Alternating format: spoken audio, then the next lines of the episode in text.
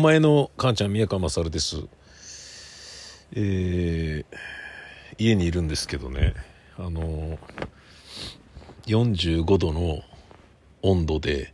お風呂を入れておいてほしいと家族に頼んだんですけれど、てっきり入ってるもんだと思って、マッパになって風呂場に飛び込んだら何にもなくてですね、風呂が入ってなくて、シャワー浴びてすぐ出るっていうね、全然体が温まらないので、えー、寝床で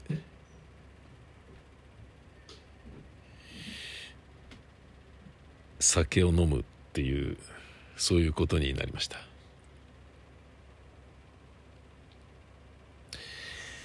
えー 春なのに寒くて酒飲んで寝るっていううんえー、なんか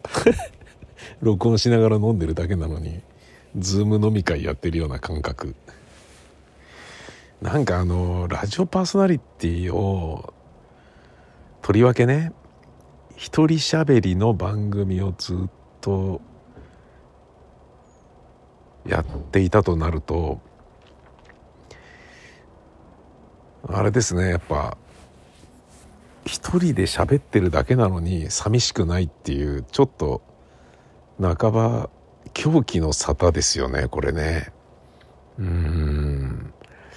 不思議なもんだな。さ喋りながら酒飲んでるだけで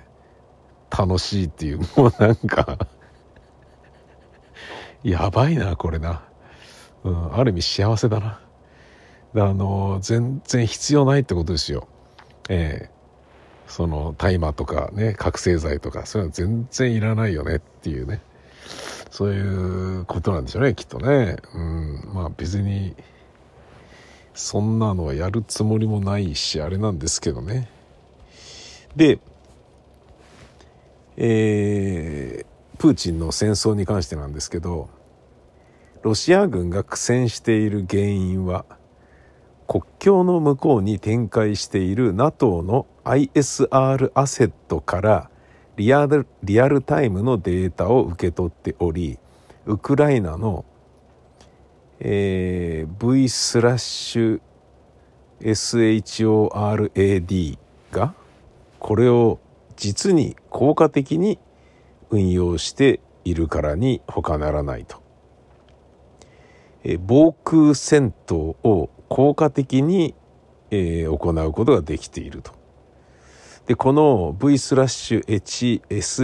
HSHORAD は携帯型なので、放射を隠す、移動する、射撃する、移動する、隠すが容易にできる。だから、ロシアの空軍機は低空で飛行せざるを得ずに、スティンガーの餌食となっていると。へえ、なるほどね。21世紀の戦争は非参戦国からの ISR 情報提供と通信の時代に突入したようだと。なるほどね。面白いな、この話。アエロフロートってね、あるじゃないですか。あの、ロシアの航空会社ね。で、旅客機のリースは515機で、大半はアイルランドの企業が所有していて、それをリースで請け負ってんだけど、経済制裁を食らったことでリース料が支払いができなくなり不可能になったので契約終了。で、この機体を返さなきゃいけないんだけど、第三国経由で返せるのにもかかわらず、返却を拒否とロシアは声明したらしい。かっこ笑いっていうことですよね。これはね、明らかにね。面白いなうん。ただまああの南部の方は、えー、砂漠とまではいかないまでも、えー、乾燥地なので北からはあの渋滞させててねぬかるみでみたいな感じになってんだけど、えー、そういうのじゃないので乾燥してるので、えー、車両が泥にはまるという事案はほとんどないのでまあこっち側から揚陸作戦の可能性も海軍がね上がってくるとかいうのあんじゃねえのみたいな。そういうことになってるらしいですね。うん。なんだかまあよく分かってないですけどね僕は。いろんな情報をね総合すると徐々にあの戦ったら絶対負けるって思われてたウクライナなんだけどそうでもなさそうな雰囲気なんじゃない？これ俺今あの見て言ってるのは、えっ、ー、と僕の知り合いの中の人のですからね。マスメディアでどっかが言ってるとかネットに書かれてるっていうやつではないですからね。もうねこの人の情報が一番面白いし一番的を射てるし本当っぽいし美に入り作用うがってるから、まあ、いわゆる中の人だからでまあこの方もねこれ以上外に出せないなっていうことは言ってないんだと思うしだからまあ安心してこうやってね、えー、紹介しちゃうけどってことなんだけどさなんかね羽鳥慎一モーニングショーで玉川さんがね絶対勝てないんだから早めにね降参して、えー、国民を一人でもね命守った方がいいんじゃないの？みたいなことをね言ってましたけどだからそうはできない、えー、ね、だったら死んだ方がマシだっていうような、まあ、あの価値観もねあるのだっていうことをねなんかまあだから自分の物差しでね何しろ命が一番大事なのだっていう、うん、あの俺の好きなジャーナリストのね司馬霊もそういうトーンでねだから迎え撃っちゃダメなんじゃないのかなって命を何しろ命を一番大事にしなきゃいけないんじゃないかっていうことで言うとうーんとうならざるを得ないんだけどみたいな感じで司馬霊もおっしゃってたんですけどただね、うん、それもね複雑回帰な話でね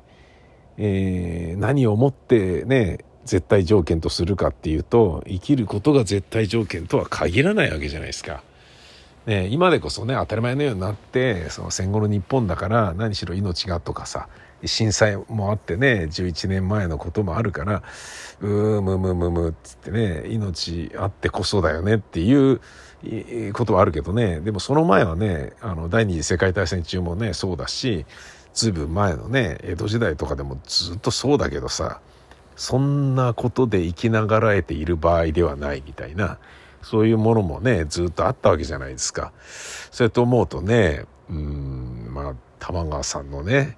あの自分の物差しを全部当てはめようとするっていうのもどうなんだっていうふうに炎上はしたけどねええー、それ除いてもねあのロシアが食らってる痛手っていうものが本当に大きくてこれからね、えー、だ結果的にはね守り通すっていうことにウクライナがなれるんじゃないのっていう匂いがね今日のねこの中の人の書き込みを見てねあの思えたことがね僕はちょっと気持ちがね上向きましたね。ずっとねやっぱウクライナの人たちのことを思うとねあのー、ちょっとやっぱなんかストレスでしたもんね。胃がキリキリ痛くて下痢とかしちゃうしさ。何これみたいな。で何にもできない自分ってどうなのみたいなさ。うん。なんかねその311の時は日本国民として当事者感覚もあったしで、マスメディアに携わってるから、で、あの時、おはようスプーンっていうね、デイリーの朝ワイドもやってたから、届けなきゃいけないニュースもバンバンあったしね。で、同時に松木両国もやってたから、あのー、ね、その被災者とメールでやり取りできたりとかいうこともあったから、なんかね、その、なんだろうな、うん、まだね、何かの役に立ってる、何か関与してる、関わってるみたいなものが多少は持てたから、あの、今のようなね、ストレスではないんだけど、これに関しては本当にね、何ができんだみたいな、ガス使わないとかさ、ウォッカ飲まないとかさ、そんなことぐらいしかできないからさ、ねえ、うん、だねその自分の無力をね、ストレスに感じるから余計、ねえ下痢したり胃がキリキリ痛むとかいうことになってるわけだろうからさ。うん。そういう中でねこうなんかちょっと巧妙が見えてきたんじゃねえのとかやっぱね非参戦国の協力によってここまであの立ち向かうことができるんだっていうのはすっごいありがたいというか心強いことだからうん。だからそういうことで言うとね NATO 入ってないのにそういうことができるっていうのはすっげえいいじゃんっていうなんかねあのうんやっぱねなんか第一次世界大戦第二次世界大戦のねぐちゃぐちゃなね領地取りのねあの欲の皮を突っ張りまくった人たちのねえー、なんかねあのー、ガリガリ亡者の戦いもね欲望に満ちたデザイア大戦もね、えー、なんだろうなこういった形でねあの役に立ってるというか、うん、二度とねあんなことをやってる場合じゃねえよなっていうそういう雰囲気もうんある結果になりつつあるのかなっていうのがね今日ちょっとあのある意味嬉しいっちゃ嬉しいので。まあ偶然ね、あの風呂が沸いてなかったから寒いからっつって酒飲んでるっていうのもあるけど、なんかね、祝杯的な、今日は飲んでいいんじゃないみたいなね、タイミングにも偶然重なったので、まあ悪くはないんじゃないかということにいたしましょう。